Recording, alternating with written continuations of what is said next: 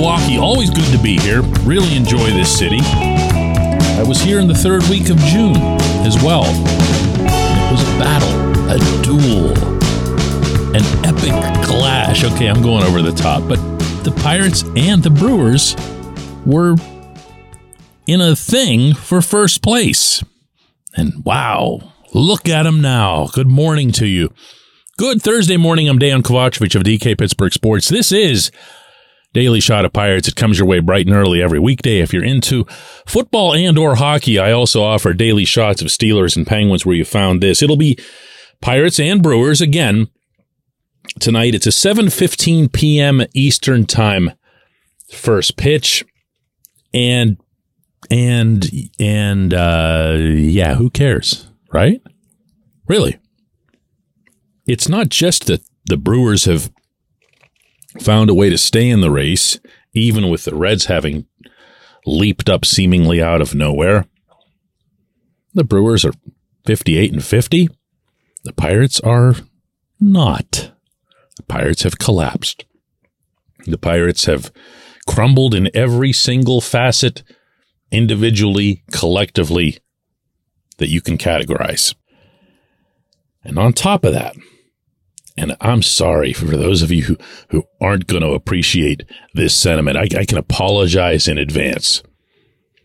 On top of that, they sent Carlos Santana here to the Brewers for some nothing prospect because the Brewers are looking to get some help in their race with the Reds.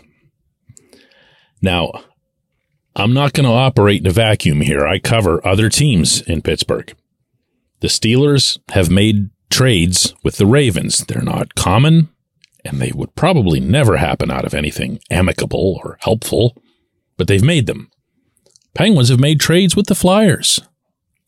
Penguins, heck, they had a trade with the Flyers way back in 1992 that helped them win a second consecutive Stanley Cup.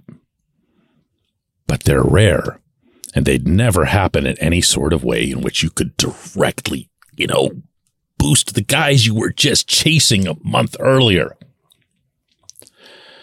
I say this a lot on this show, but I want to use this occasion of the team coming up here to Milwaukee and facing the Brewers again so soon after what had at least been in small type billed as a first place showdown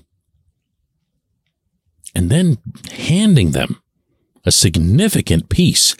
A guy in Santana who'd been lauded by Derek Shelton just a week earlier on the West Coast as being really important to what we're doing, especially as it relates to providing leadership for the younger Latin American guys. And there are a lot of them in that clubhouse. And then poof, gone to the Brewers to help them win the division. When I talk about the lack of competitive spirit among the people running the Pirates, that is easy eye roll material, particularly for those who never see anything wrong with anything that Ben Cherington does. Or for that matter, anyone under Cherington, including Derek Shelton. There's just a subsection of fans, I think it's kind of small, but who just think that they're infallible. And because they know more about baseball than you or I do, and they do, that all of their decisions, therefore, must be unquestioned. I think for the most part that Cherington's made good baseball decisions and he's done that founded on a very, very good plan. And at times you think it's there. You think the execution is right on the cusp of occurring, but it doesn't. It doesn't. And he is completely comfortable dealing with a direct divisional rival a month after, and he came here on that trip because he wanted to be around the team, which is also a little bit rare for any baseball GM. And he had the sense of, hey, this is this is something. This is a little bit different. We're starting to get there. A month later, he hands them Carlos Santana for nothing, essentially. None of these, uh, I don't want to rain on prospects or whatever, but you know, and I know what the average is, what the percentage is, the success rate of prospects. You got to get a ton of them for them to work out. And you would think this team would be kind of past that phase. But he doesn't get past that phase. And he isn't phased, spelled differently, by this sort of thing at all. If he'd heard this, he'd be laughing in my face. You what? Wait a second. You seen how far we are behind these guys? What does that matter? It does matter because you need to build up at some point some sort of competitive spirit, some sort of edge with which you want everyone in your operation to operate. How about having somebody at 115 Federal saying, screw the Brewers. I don't want to help the Brewers. We were just in their place a month ago, fighting it out. And now we're just going to come on. No. Okay, send Santana somewhere else. Don't Did you think do you think anybody in that building did that? Do you think it even crossed their minds? When we come back, J1Q. This portion of Daily Shot of Pirates is brought to you by our friends at North Shore Tavern, that's directly across Federal Street from PNC Park. It's home of Steak on a Stone, an eating experience, underscoring the word experience. The steak is brought to you partially cooked on an 800 degree stone, and you do the rest.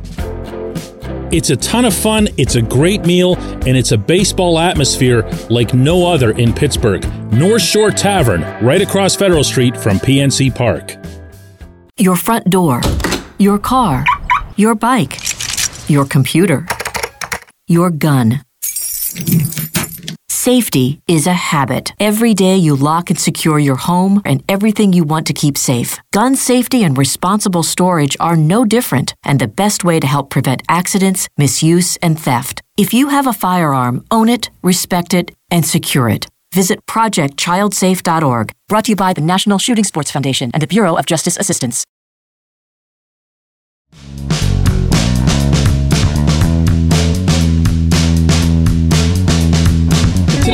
Today's J1Q comes from Bill, and before I get to it, I, I realize now that I always give the score of the previous day's game in that opening segment, and I failed to do that in this one. The Pirates lost to the Tigers four to one. Bryan Reynolds had three hits. Kutch had three hits. Osvaldo Bido uh, showed again that he's not part of this future or anybody's future uh, gave up four runs in three plus innings, and then nobody else hit the ball, and you know how that stuff goes. So they ended up splitting the two game set with Detroit.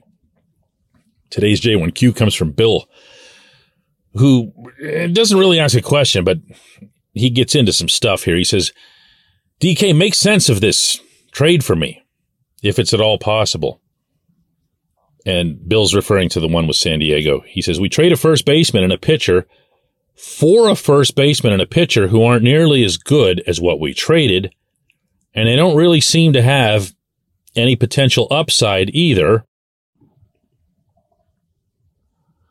As a fan for the past 50 years, what am I to think?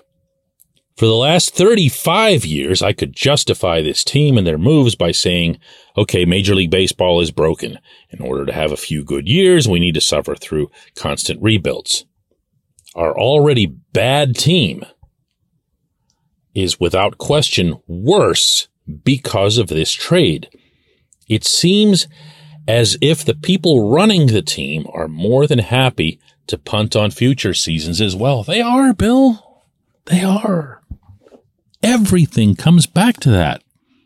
Everything comes back to the perpetual punt, the kicking the can down the road. And I know there's a few listeners who are tired of hearing me use those phrases. But tell me where I'm wrong instead of saying that you're tired of the phrase.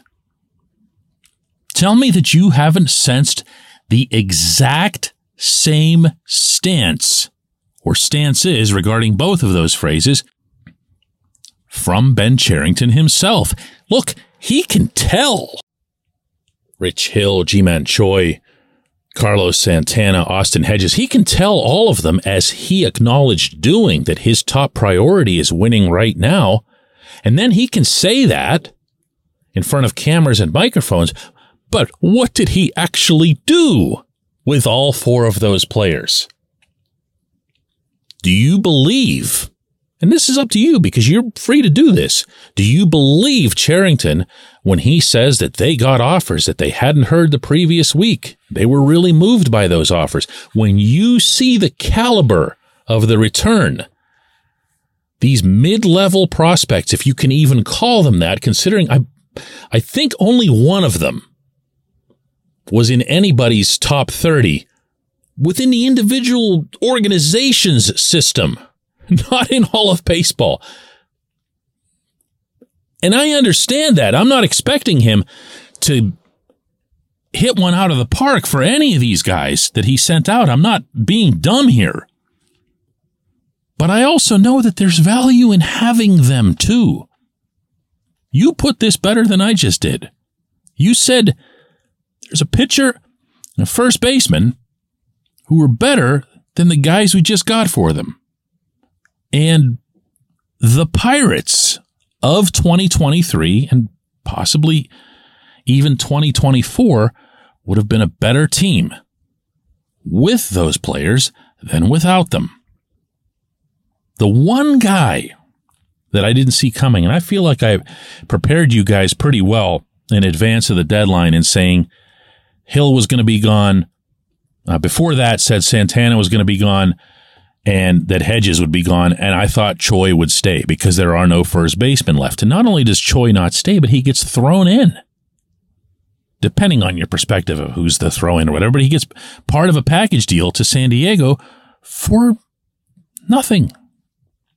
For nothing.